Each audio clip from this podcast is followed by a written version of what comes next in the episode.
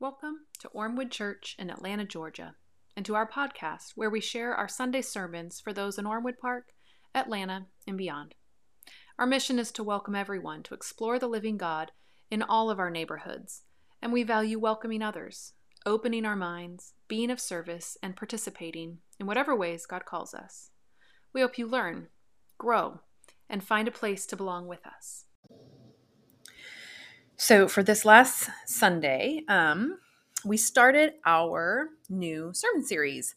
And this is loosely uh, inspired by Barbara Brown Taylor's book, Altars in the World, um, because what we're looking at are spiritual practices for everyday people.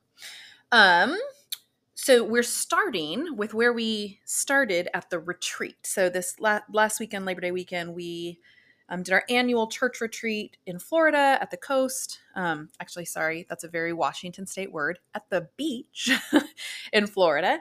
And we explored time, right, as a concept, um, as a way uh, to dip into eternity or these liminal kairos spaces where, you know, transformational things happen.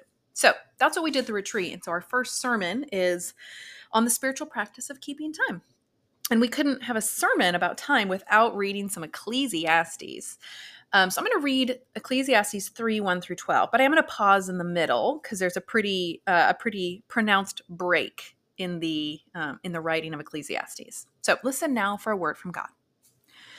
There's an opportune time to do things, a right time for everything under the sun or on the earth, a right time for birth and another for death, a right time to plant and another to reap a right time to kill and another to heal, a right time to destroy and another to construct, a right time to cry and another to laugh, a right time to lament and another to cheer, a right time to make love and another to abstain, a right time to embrace and another to part, a right time to search and another to count your losses, a right time to hold on and another to let go, a right time to rip out and another to mend a right time to shut up, another to speak up, a right time to love and another to hate, a right time to wage war and another to make peace. Now, at this point, our dear writer in Ecclesiastes makes um, almost a delightful pivot. so, follow me now as we continue in this scripture passage most people haven't necessarily heard this part of the passage. We often stop where that uh, beautiful liturgy ends. But he continues in the writing. But in the end, does it really make a difference what anyone does? I've had a good look at what God has given us to do. Busy work mostly. True, God made everything beautiful in itself and in its time, but He's left us in the dark. So we can never know what God is up to, whether He's coming or going, I've decided that there's nothing better to do than go ahead and have a good time and get the most we can out of life. That's it. Eat, drink, make the most of your work. It's God's gift. Now, I watch a good bit of British television. it's one of my my love languages. And this final passage that we read in Ecclesiastes is what they would call cheeky, right? I mean, when we finished reading it at the end of the retreat last weekend, Tracy announced that it's now her favorite Bible verse. Some of you might also recognize the, the parts of these scripture passages rolling around in your head and the voices of the Byrds or Dave Matthews Band. Um, surely the Puritans and Protestants after the Reformation must have completely missed this passage as they began to meticulously attempt to justify every moment of their lives by the standards of piety and productivity. Truly, what this passage offers us is a glimpse at the reality that we are, to echo the Job sermon from two weeks ago, we are mortal. Or to echo the title of our new sermon series, we are everyday people. And we're gonna spend our fall, this fall exploring tangible, accessible, and sometimes surprising spiritual practices for everyday people. Or perhaps we can say everyday mortals. So, we're going to start where we started at the retreat last weekend. Um, we're actually going to start with time, specifically with spiritual practices that help us keep time in a deeper sense, in a more um, satisfying sense, even. The spiritual practice of keeping time has the potential to be quite possibly the most accessible spiritual practice across all people in all places and phases of life because you can't escape it. You can't escape time, the passing of moments and events over the course of your life. The smallest baby and the wisest elder both inhabit our world, which we've set up with a framework of time, or what the Greeks call chronos meaning seasons, hours, minutes, months, calendars, even birthdays. Chronos time is simply the measurement of life. There is this time for birth and time for death, a time to lament and a time to cheer. All we do is done within our understanding of this measurement of time. And so it holds such potential as a tool for growing in a spiritual sense because we all experience it. How to make time into a spiritual source, a sacred structure, an entryway into the divine. And in this trajectory, we're now talking about kind of how to wrestle time from its chronos function to another Greek word here, it's kairos, possibilities. So from chronos to Kairos. Now, let's talk a little bit about Kairos. Kairos is the other name that Greeks gave time. Kairos is when our sense of time dips from linear chronos time almost into infinity, into this timelessness. Kairos moments are the moments where things slow down, where events become foundational, where God is saying, Look, this, it's important.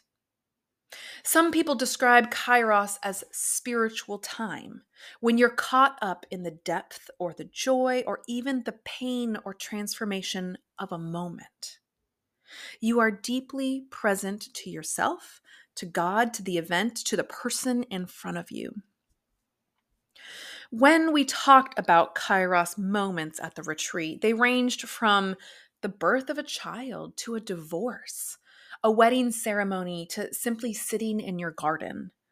Maybe it's the first time your feet touched the ocean, or it's sitting down with your coffee in your favorite morning chair. Kairos is when time becomes a gateway to presence, to love, or transformation, even if the gateway is through a death of sorts that eventually leads to resurrection. Kairos is when we remember and live into those final words of Ecclesiastes 3:12. It's God's gift. Now, much of the world and our lives fights against kairos time in favor of chronos especially in our culture where productivity is a, it's a god whose throne demands a lot of kneeling we had a confession and assurance focused on productivity on the sunday night of the retreat um, and it's made from some of my favorite direct quotations from the book 4,000 Weeks Time Management for Mortals by Oliver Burkeman. He is a former time management guru, helping people be efficient and productive, right? But in the midst of that work that he was doing, he turned into an Ecclesiastes convert. Now, instead, for his work. He advocates for people to have a good time and get the most, which we should be reasonable about, get the most we can out of life. Burkeman's time spent in the corporate world helping people get more done ironically made him into an advocate of letting things take the time they take. I, I have not underlined a book quite this much in a long time. Burkeman brings into focus how we have privileged Chronos hustle efficiency, productivity, measurement over kairos transformation. So I created this confession and assurance, and I would love to share it with you today. Creative wisdom. May we begin to grasp that when there's too much to do, as there always will be, the only route to psychological freedom is to let go of the limit denying fantasy of getting it all done. Instead, take our hand and give us permission to focus on doing a few things that count. We know that none of us can single handedly overthrow a society dedicated to limitless productivity, distraction, and speed.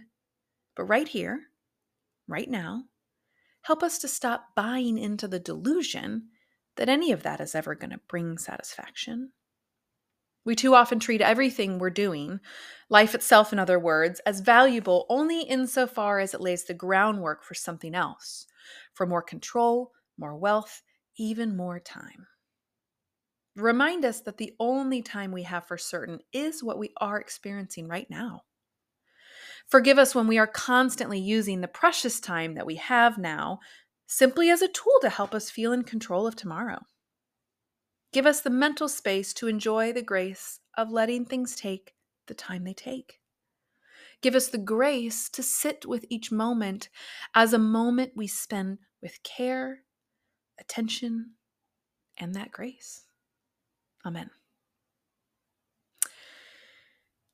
So, how to shift our attitude towards time from Chronos to Kairos. We are in like the best historical company for this. Luckily for us, this is not a new desire. It's not a new conviction or a new way of encountering the divine. We could even say that it's the desire to live in the kingdom of God that is echoed throughout history. That's what this is. That's what we're aiming towards. But we do need practices and interruptions in our life to help us shift our focus from squeezing the most out of every moment and instead showing up to the moments we actually have. We need guidance to loosen our death grip on our calendars and schedules and instead to sit and eat and drink and be merry in the company of God. So, part two of this sermon, we're going to explore some practices. And we're first going to journey to those convents and monasteries where time is kept through daily prayers or offices. And I, what I want you to, to know is that it doesn't have to be held in a convent or a monastery. We can do this. Oftentimes, these spiritual communities follow the rhythm of their day through a structure of prayers. And they say if you want to build a new habit, you should attach that habit to something already in your schedule. And this is really a reflection of what they do.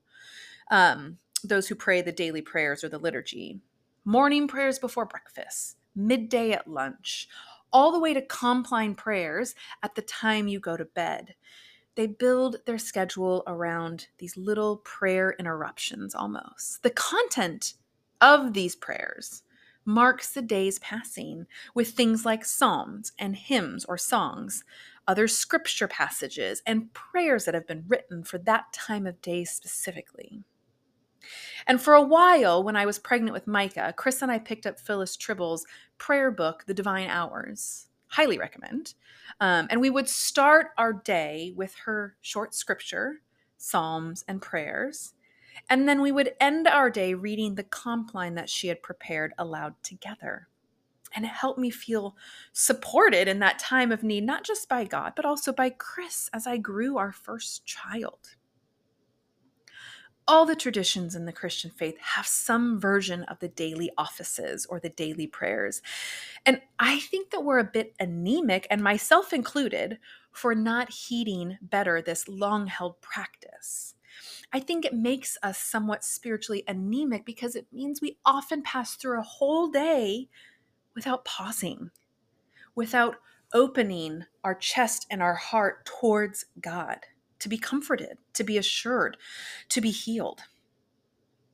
We lose out on these handholds that have been ancient practices to that would lift ourselves out of Chronos and into Kairos. But it also means that we're missing out on praying with others, that community throughout the world at specific times when this community across the world pray in different languages and different cultures. It means that we miss out on experiencing a glimpse of that eternal community that is built into this rhythm of prayer. And I, I just want you to know that I am saying this as much to myself as I am to you. Now, there are so many resources to build this into your day. There's, I mean, the Divine Hours that I talked about. There's a lot of great Celtic books that help you start your day and end your day in prayer and scripture. But there are also apps, my friends. there are many apps. There are apps that are built on the lectionary, which is the scripture readings um, that are shared across cultures that are collected together. So, what I'm trying to say is pick up a resource, one that works best for you. Maybe it's a daily um, podcast. There are podcasts that do the divine hours. So, research that as you see fit. Um, but I, before I move on to the next one, I want to repeat what I said before. New habits form best as bedfellows to current habits. So build these kairos interruptions into your morning coffee drinking, into your morning commute or your afternoon commute, into your lunch hour. Perhaps it's a quick meditation or a power nap in the afternoon that you take. Set a sticky note on your bedstand so you see it as you turn out the lights at night. Put flags, or I guess a more spiritual world, you can put like the rocks, the Ebenezer's, into your life to get your attention and slow you down to pray. But prayer is not the only way to engage in a spiritual practice that helps us attend to time, right? The thing about time is that we are often, as humans, we often have an orientation because of our risk mitigation tendencies toward future time.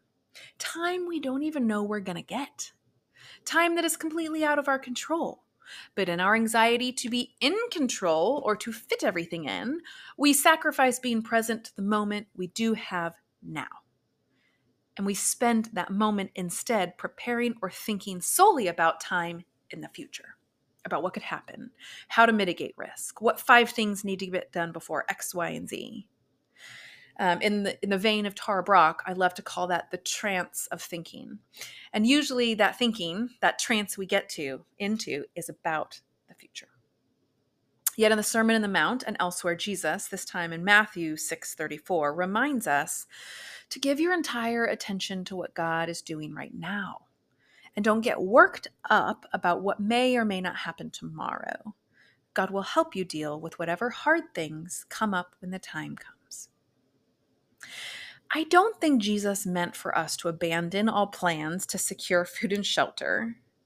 But I do think this is a line in the sand that Jesus draws to help us evaluate how much of our time is spent thinking and planning for the future, and how much of our time is spent intentionally with gratitude for now and enjoyment of the moment we have been given right now and right now and right now.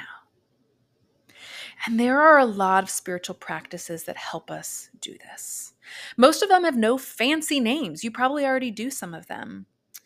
But the shared thing about a lot of these practices that bring us into the present moment is that they involve our senses, they involve our body.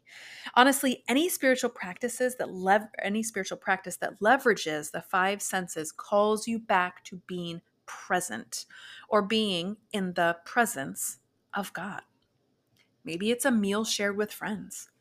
I've been meeting on Thursday nights with two friends, and we don't really have a formal plan, but we connect with each other. We check in on how we're doing. Being present with another person. Perhaps for you, it's gardening with your hands in the dirt, smelling that soil.